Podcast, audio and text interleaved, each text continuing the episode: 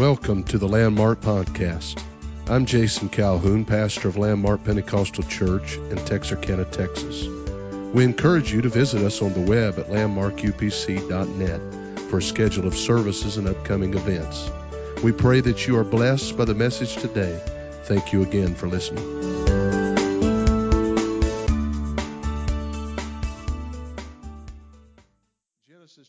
4 and verse 8 And Cain talked with Abel his brother. And it came to pass when they were in the field that Cain rose up against Abel his brother and slew him. And the Lord said unto Cain, Where is Abel thy brother? And he said, I know not. Am I my brother's keeper? And he said, What hast thou done? The voice of thy brother's blood crieth unto me from the ground. And he said, speaking of the Lord, What hast thou done? The voice of thy brother's blood crieth unto me from the ground. And I simply want to speak from this subject this morning the cry of the innocent. Cry of the innocent. Let's, let's lift up our voices to the Lord again and let's pray for His help and His touch on this service. We need the Lord to speak to us today. We need the touch of the Holy Ghost in the remainder of our time together. Why don't you lift up your voice with me right now and let's pray together. Jesus, we look to you, we desire you, we hunger for you, your presence, your glory, your power, your anointing. God, we understand that without you we can do nothing. We know that, God, we're nothing without the anointing of the Holy Ghost. And the anointing is what makes the difference. God, it's what sets us apart. And the anointing is needed in this service. I pray that you would speak to us, deal with us, convict us, draw us closer to you. Your word says that no man can come unless your spirit draws. And I'm praying, God, that your spirit would be active in this house to draw souls. In Jesus' name we pray. Amen. Thank you so much for standing, and you may be seated. Of course, we know the setting of this scripture this morning in Genesis chapter 4, and just prior to it, the Bible tells us was an age of innocence. This is a time when we consider, uh, as students of the Word of God and reading after theologians, this was a perfect and pure time. It was wholesome, and everything was just, well, it was just lovely. It was wonderful. It was godly. God could be so readily felt and experienced by those few people that were able uh, to walk with him and be with him during the cool of the day. Just, just prior to the incident when, when Adam partakes of the forbidden fruit of the garden, we, we know that this relationship that God had with man was was what God had longed for. I mean, he had angels in heaven that would worship at his bidding, that were always and continually surrounding his throne. The Bible says that there is in the very throne room of God angels that cry, Holy, holy, holy. Lord God Almighty, He which was, which is, and which is to come. And so, continually and perpetually, there is praise that is given. But God created a man and breathed his own breath into him. And he became a living soul. A living soul. And this man would walk with him in the cool of the day. And he would speak with that man. And I believe with all of my heart this was a time that God look forward to, as an appointment that God each day looked forward to having with Adam. And when Adam believed the lie of the enemy, or Eve was deceived in the deception of the enemy as he came to her in the garden, and then we know that Adam partook of this fruit. We know that suddenly something happened. This, this innocency that was there, this purity that was there, was suddenly interrupted. And uh, that that had been so wholesome, that that had been so pure and, and unadulterated and clean, suddenly evil and wickedness, hate, now in this text, murder, has entered into the world. And it begins to develop and progress to the point that the Bible says by Noah's day that evil was in the heart of man continually. And their imaginations was continually upon evil, devising evil and thinking about wickedness. And I might say that the scripture tells us that as it was in the days of Noah, so shall it also be in the days of the Son of Man. In other words, in the days that we're living in, the last days, they will be comparable to the days of Noah. But when this relationship that had been so pure and been so wholesome was suddenly interrupted, the Lord came in his usual time and began to call out to Adam. He said, Where art thou, Adam? And I want you to notice Adam's absence was something that got the attention of the Lord. When Adam uh, got things restored with God, we must understand that when he when he was able to get things right with the Lord and, and get things squared away with God and, and repent of this sin and disobedience to the Lord, that he must have talked to his sons, Abel and Cain, about what it was like to worship the Lord and maybe even talk to them about his experience in the garden before the fall or before sin entered into the world, but we know that some way or another they learned what it was to be a worshiper. They knew how to properly worship God. They knew how to offer sacrifices. They knew what was to be offered on the altars of sacrifice. They knew the specifications of these things. All of this, I believe, they learned from their father Adam because he taught them the joys of worshiping the Lord. And he knew that having a relationship with God was critical. And so when Cain endeavors to offer a sacrifice that is inadequate, that is not what God asked for, and wants to substitute a blood sacrifice with the labors and the fruits of the field and place it on the altar. And God rejects it, but he sees that God is pleased with Abel's blood sacrifice when he brings and offers a lamb on the altar. Jealousy rises in his heart. And the Bible tells us here in chapter 4 that he rose up against Abel in this moment of rage, this moment of envy and jealousy. You know, jealousy is, we, we say that it's cruel as the grave. But I'm going to tell you, there's nothing any more devastating than jealousy and envy breaking out in a spiritual setting.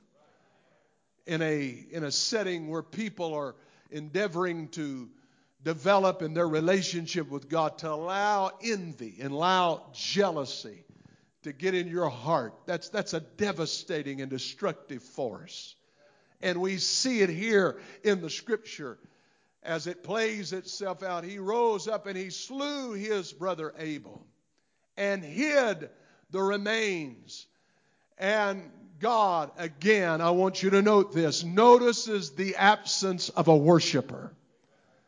I just want to stop right there and key in on that and tell you that God notices a worshiper and he notices the absence of somebody that used to worship him.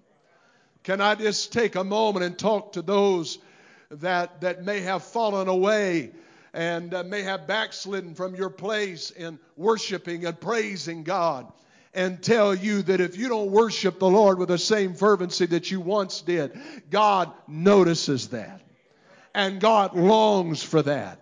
And God desires that. And God wants that.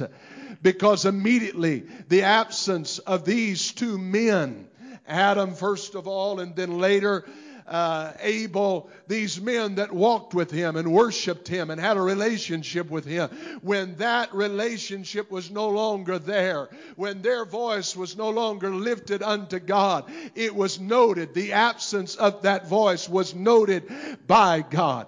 I'm going to tell the backslider, and you don't have to be away from church physically to be backslidden in your heart. I want to tell that person that is cold and indifferent that if you once worshiped the Lord and if you once were totally dedicated to God and you used to enjoy singing songs of praise unto the Lord and you used to be one of those that fervently clapped your hands in worship to the Lord and you used to be one of those that when you came to the house of God it wasn't that you was there to do anything anything else but to give God glory and to give God praise and to give God thanks and to lift Him up.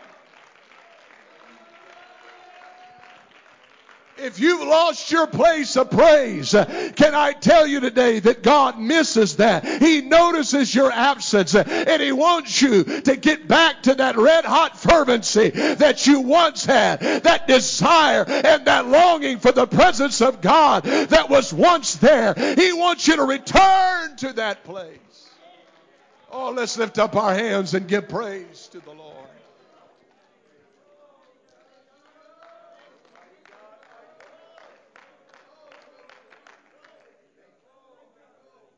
God misses.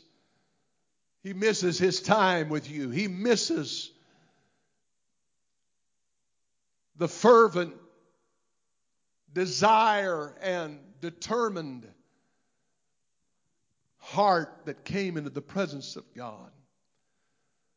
And even though there were troubles, and even though there were at times problems and challenges, and maybe even uncertainty, that you trusted the Lord that He was going to take care of it all. And you came into His presence and you worshiped Him. If you're absent from that this morning, God wants you back. I said, God wants you back. I, I know what it is. I know what it is to look across this building at places where maybe there was once someone that was such a fervent worshiper and had such a ardent relationship with God and so faithfully would come and give praise to the Lord. And for whatever reason maybe they are absent from that place and there's something in my heart that longs to see them return. And as I consider that as a pastor I think about how God must feel.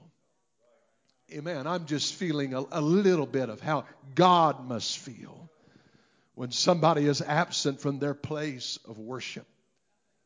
I remember hearing a story about uh, Elder Craft, Tommy Craft, in Jackson, Mississippi, and how that when his first wife passed away from cancer, she was a bigger than life person. She was a very unique individual in her relationship with God.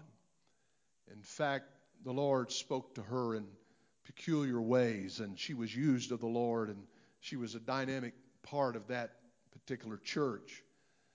And so uh, they had built that church together for better, I think, at that time, 40 years, maybe even longer than that by the time she passed away. And he had lived with her and built this church and worked for God and, and every day been involved with uh, doing the work of the Lord and she was just his soulmate, and he didn't know what he was going to do with himself after her passing. And he said, You know, as unique as it may seem, He said each day at a certain time, I used to go out to the cemetery, and uh, I would go there and and I, I'd drink my coffee there, and I would I didn't know if she could hear me. Uh, he said, but I, I just I was so used to being with my wife and speaking to my wife each morning over coffee. He said, I just went out there and you got to know Brother Craft, a very unique individual. And uh, he said, I just, I just long to be close to her again and be with her again. And, and I just had a difficult time in this grief period. And uh, that, that's just how I handled it, as, as crazy as that may seem. He said, that's just how I, I grieved, and that's how uh, that's that's how I got over this situation. But I used to go out there because you know when you've been around somebody and you have a relationship with someone and you know someone and uh, you've walked with them and worked with them for years, then uh, when when separation comes, that that's a difficult thing. Can I tell you that it's the same? It's the same. We often think of it only from our perspective, from the human perspective. We only think of, of how we feel when we're separated from God, or how uh, how we feel when somebody we know is no longer walking with the Lord. But I want to tell you, we can't even imagine or properly articulate this morning how God must feel. This one that died for them, this one that shed blood for them, this one that gave everything for them. How he must feel when something comes between them and their relationship with God. Can I can I preach to that one that maybe has never known him, that has never experienced him, as we're talking about. Maybe you've never experienced the power of the Holy Ghost. I'm going to tell you, you've never known a real relationship like a relationship with God. You've never experienced fullness and completeness. You've never had peace, nor have you experienced joy like it is to live for God and to serve the Lord and to be in right relationship with God, to be able to walk with God. Oh, I'm going to tell you, this world may be going topsy turvy, but you have a security. You, you have a stability. You, you have, uh, you, you have, even when the storm winds are brewing all around us, uh, there's just a tranquility that comes uh, that everything's going to be all right. I don't have any trouble laying my head down on my pillow at night because I know the one that keeps me. I know the one whom I have a relationship with. I know the one that I walk with. And it gives me a confidence that everything's going to be all right because He's King of my life.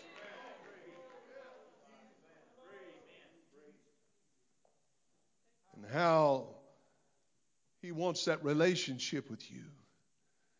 The Bible says because of sin, there's, there's been a separation. Because of sin, that relationship that is intended has been ripped apart, and the only way that it can be restored is for us. Is for us. Come on, this is our responsibility. He's done all he can do. He went to the cross. He gave everything. He afforded you the opportunity to now repent of your sin Give your life wholeheartedly to God. Oh, we don't like that word repent because that means walking away.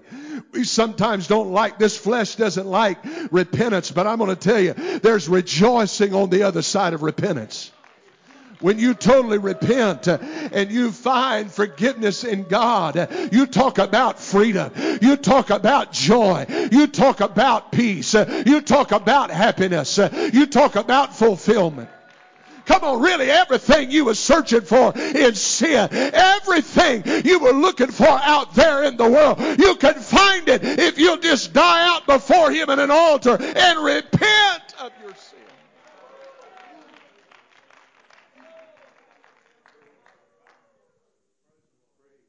When I fully repent and am obedient to the Word of God and baptized in His name for the remission of my sins I become available to Him to receive the gift of the Holy Ghost. I'm going to tell you, when we talk about the Holy Ghost, this is the greatest experience that any person could receive is the gift of the Holy Ghost. And a lot of people wanted to get into debate whether or not it's required. I believe it is. But aside from that, I can't understand why anybody wouldn't want it. If you have the opportunity to have the gift of the Holy Ghost, to have the power of God on the inside, pray tell me why you wouldn't want the Holy Ghost. Hallelujah. As glorious as it is to feel His touch and to experience His power and to be in His presence, uh, that's just a little bit. That's just a, that's just a little investment in what God really wants to give you in the Holy Ghost. That's just a, a little precursor of the promise that is to come when you yield your life uh, and you totally open up yourself to God and experience the Holy Ghost. Uh, amen. It's a, an experience uh, that doesn't just last for a little while and fade away with time, but it's an experience uh, that'll last you. It'll last you when you're up. Uh, it'll be there when you're down. It'll it'll walk with you. Amen. Through the trials of life, through the situations of life, it'll always be there for you.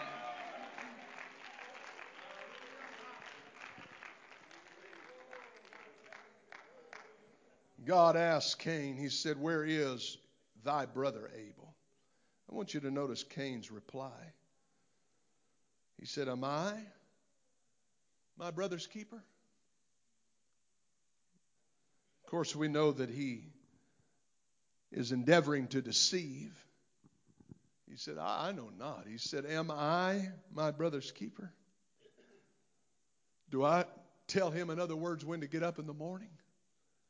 Do I tell him what he is to do? Am I the Lord of his life? Do I tell him when to go to bed?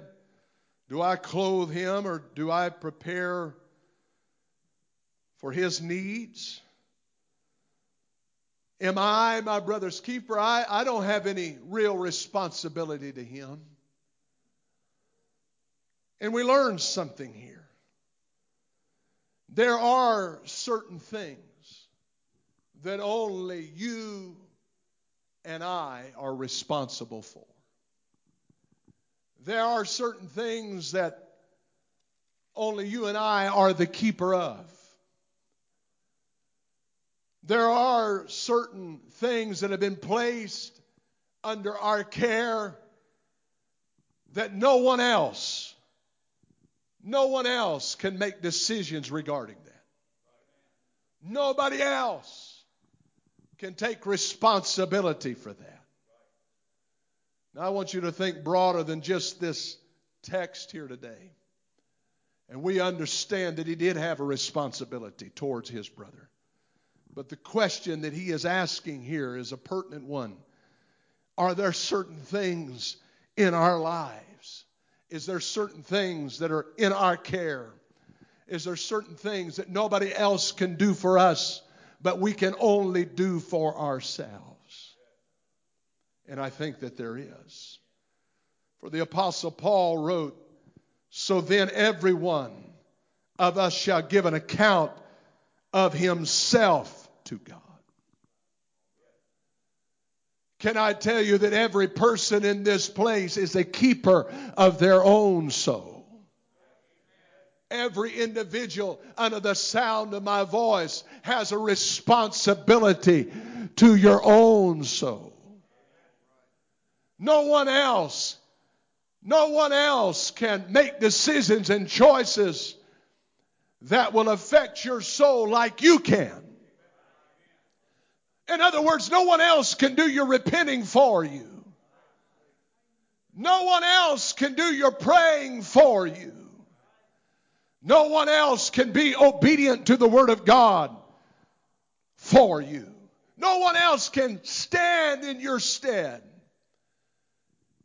and do the will of God and be saved for you. If that was true, I'm sure there's a lot of parents that would sign up this morning and say, I'll stand instead of my children and I'll make choices and decisions for them so that they would be undoubtedly saved, but that is not possible today. If that was so, there's a lot of people that we love in this community that we would do our level best to say, God, let me. I, will pray for them. I, if they don't know how, if they're unwilling, if they don't want to, I'll take their place. Because there's no person in this building that relishes the thought of anyone being lost or anyone going to hell. That, that's not the desire of our heart. So we, in essence, are the keeper of our soul. That innocent man that lives within sight of all of us. That one that is bound by the decisions that you and I make. I wonder last night, Saturday night, or perhaps the night before, Friday night, I wonder how many people took their soul that is bound by the decisions and bound by the choices of the flesh. And they took that soul to places that it was uncomfortable with. They made decisions. They made choices that while that may have been choices and decisions that brought pleasure to them temporarily, they were decisions and choices that affected and impacted their soul for eternity. Can you grasp what I'm saying here this morning? I wonder how many people that sit on bar stools over the last couple of nights and their soul was trying to talk to them. You don't belong in this place. I wonder how many people, maybe even backsliders, that went to wild parties over the weekend and indulged in sin and their soul was right there whispering to them every step of the way with every sip of alcohol, with every puff of the cigarette, with every peel, with every shot of drugs uh, is telling them you don't belong belong here. You belong in the house of God. You're a child of God. You're a saint of God. This is not the plight that you should, should be choosing for life. Come on. Come on, sir. Don't take me to this place. Come on. Don't, don't allow me to go to hell. Don't allow me to spend eternity separated from God. Come on, I want you to think. Sometimes we think so, we think so shallow. We, we think so temporary. We only think of the here and now. But if we could only if we could only see things like our soul sees things. If we could only hear the voice of an innocent man that's crying out in this room. I wonder the conversation that could be overheard if we could some way pick up the voice and the sound of the soul that is crying out and saying, Come on. Even in this service this morning, as the presence of the Lord is moving, that soul was saying, Come on, flesh, get your hands in the air. Come on, flesh, it's time to worship God. Come on, flesh, uh, that, that isn't worth hanging on to. Come on, flesh, uh, that isn't worth going to hell for. Come on, flesh, uh, that, that's going to pass away with time. But there's one thing that's going to live. I'm going to live forever somewhere. And it's your choices, your decisions, and what you do. Amen. And how you respond in services just like this that is going to decide my fate. Oh, would you lift your hands and let's talk to God?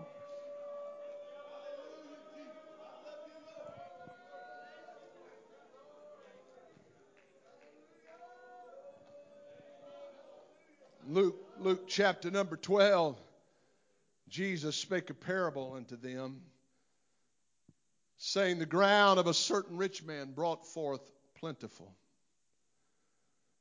And I know we're familiar with this particular parable in Jesus' teaching.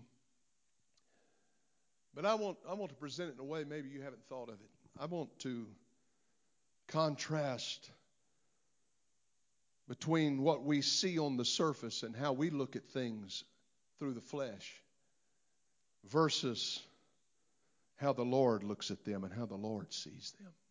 Because if we was to look at this man and we was to gauge it by the metric of success in this world, well, it would appear that this man was ultra successful. The Bible says that he increased with his harvest and his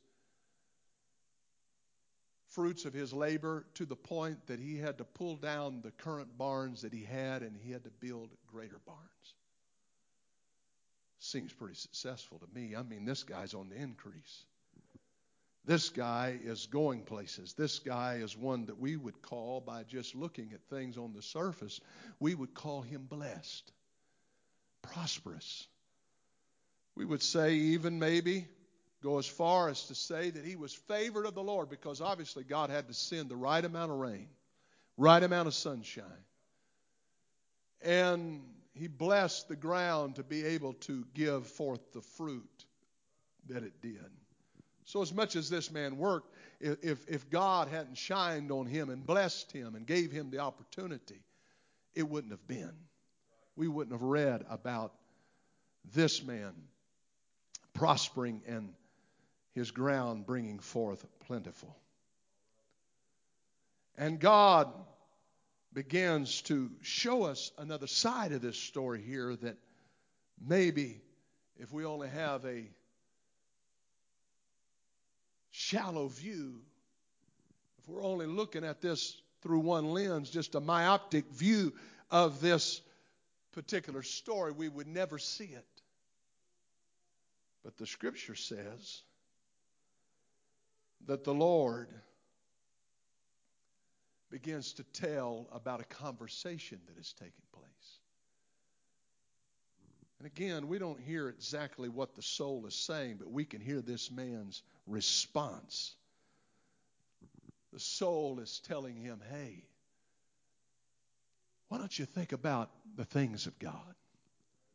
Why don't you think about your relationship with the Lord? Why don't you consider where all of these choices and these decisions are leading you? Why don't you consider that while you're prospering and while you seemingly don't have time for God anymore, that, that one of these days your flesh is going to perish. Flesh, you're going to die. You're going to, they're going to haul you to the grave. But I'm going to live forever somewhere. And notice when this man's soul got to talking to him, what he said. He said, Soul, soul, thou hast much goods laid up for many years. Take thine ease, eat, drink, be merry. I don't want to hear you right now. I don't want you to talk to me. This is a good time in my life. I'm having a good time. I'm, this is this is a time of increase. It looks like life couldn't get any better.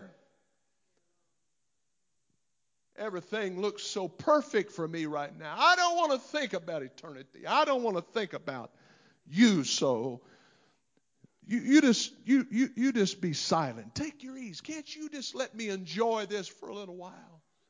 And that soul kept on speaking. That innocent man kept on crying out. That innocent part of him that was bound by the decisions and the choices. If it could have, it would have went to church. If it could have, it would have been sitting there come Sunday morning. If it could have, it would have, it would have came to the altar. If it could have, it would have responded to the preaching. If it could have, it would have launched out and said, "Oh, come on! I got to respond in faith. I got to hear the word of God. I got to do what God has calling me to do. I can't afford to be lost.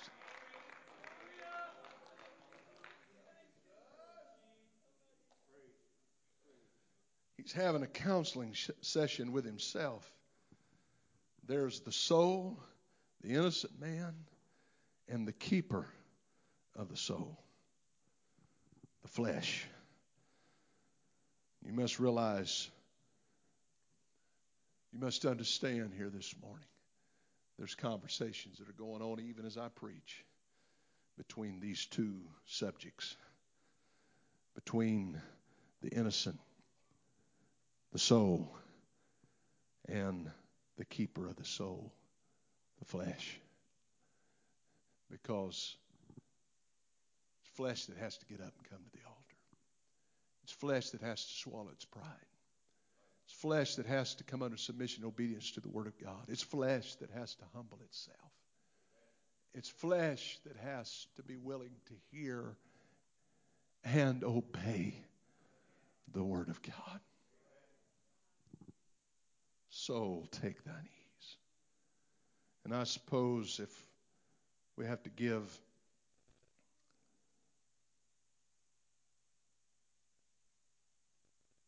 an illustration that is along these lines that is probably one of the most powerful and most prolific in Scripture, and that is the story told in Luke 15 of a man that had two sons. The younger came and asked for his portion of the goods. The Bible says that he went to a far country. He took his soul and drug it as far away as he could. But I'm going to tell you no matter where you've been, if your soul has ever experienced the power of the Holy Ghost, if your soul has ever known the presence of God, it doesn't matter what distance you go, how far you go, how what kind of depths you go to, how how filthy you involve yourself in the world. Eh, there's a soul that is still crying out, saying, "I don't want to be here. I don't want to be in this place. I don't want to do these things. I don't want to be involved in this. I don't want to live like this. I don't want to be this person. I know that there's something better than this. I understand. I've experienced something that is greater than this. Oh, come on, please take me back to the Father's house. Please take me back to what I hunger for. Please take me back to the safety and the protection and the provision of the Father. He wasted his substance on riotous living. That means carefree. That means living with no bounds, no restraints. That means reckless. That means as far to the ungodly as you can possibly become. And when he had spent all, the Bible says that he had joined himself to that land. He had sold himself out, almost, it seems like, beyond any hope of return. But that soul never gave up. I don't believe that soul ever got comfortable with that far country. I don't believe the soul could ever be talked into to, to silencing its voice. I don't believe that the soul ever stopped in the middle of the night when everybody went home and, and the party had, had, had, had basically stopped and, and the music uh, was no longer playing and, and he was lying there in the darkness of the night. Uh, I believe that soul began to speak to him, said, You know you don't belong here. You know really, really where you're supposed to be. You, you know what you're really supposed to be doing. You understand uh, that, that, that this is not what God created for you. This is not your purpose for life. You know you have far more potential than this. That, come on, you need to get up where you are and you need to go back home. You need to humble yourself. You need to do whatever possible to make your way back to the Father and make things right with Him because you're never going to be happy outside the Father's house.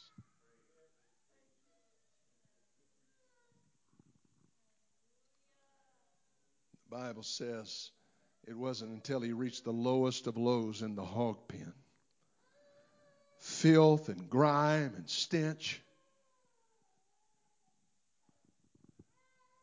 finally he came to himself, and we see his first response back. He said, I will arise. So I'm hearing you now. So I understand I don't have to stay here now. I see now that you was right all along.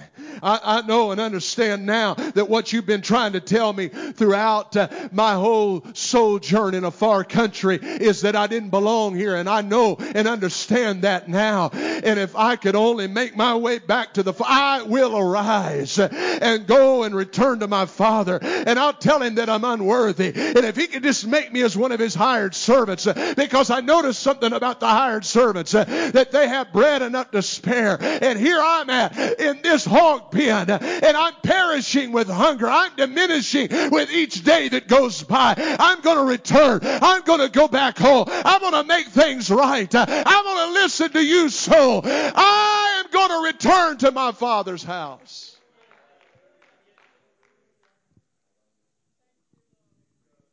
And the most important part of that scripture is the Bible said he didn't just talk about it. He didn't say, I will arise and not do it. But the very next verse says, and he arose. He got up from where he was and he made his way back to the Father's house. Uh, amen. And, and when he got there, he didn't even have to get all the way to the front porch, but the Father, the Bible says, was waiting and he ran to where he was uh, and he fell upon his neck uh, and he called for the best robe to be brought to him. And he told him to kill the fatted calf and put shoes on his feet, uh, give him back his position in the family because he said, uh, Oh, this son that was dead is now alive. He's been restored. There was a part of that man, an innocent element of that man called the soul that was crying out all along. There's a daddy that still loves you. There's one that still cares. There's a place that you can still go and you can find restoration. I'm going to tell you right here in this room today, the soul is crying out to people in this place and speaking to hearts in this house and trying to convince individuals in this place. You may feel like I'm hopeless. You may feel like it's over with. Oh, you may feel like I've went too far, but I'm preaching to you this morning. Maybe you're hearing us over the internet. I'm telling you today that there's still hope at the Father's house. There's still forgiveness at the Father's house. There's still joy that can come again at the Father's house. There's still everything that you hunger for at the Father's house. Stand with me right now. Let's lift up our hands to the Lord.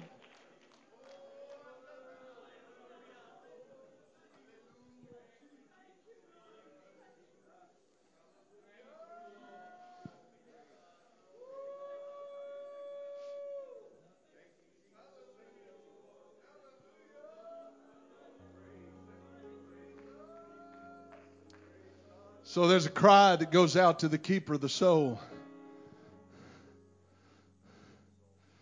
Where art thou? Are you listening? Are you hearing the word of God?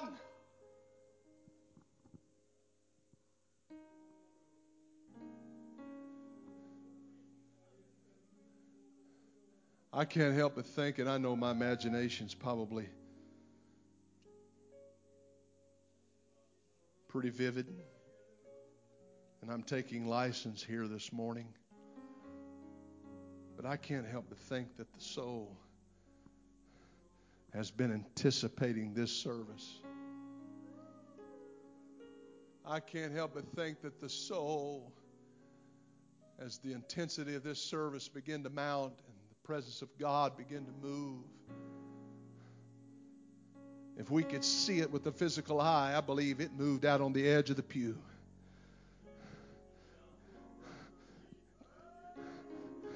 Come on, flesh, take me. Take me to the altar. Come on, flesh. Take me to a place where I can get restored with God, get my relationship right. Come on, flesh.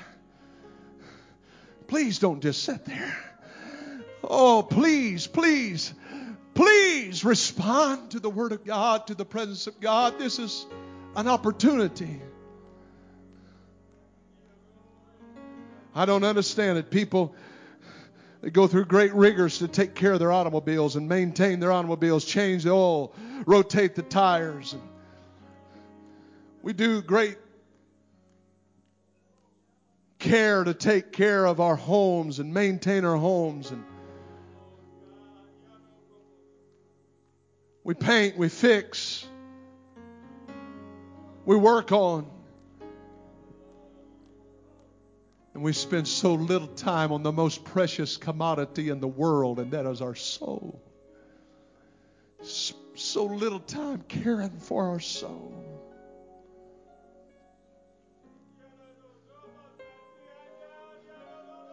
I pray that you don't speak like the man in Luke 12 who said, Oh, soul, take thine ease.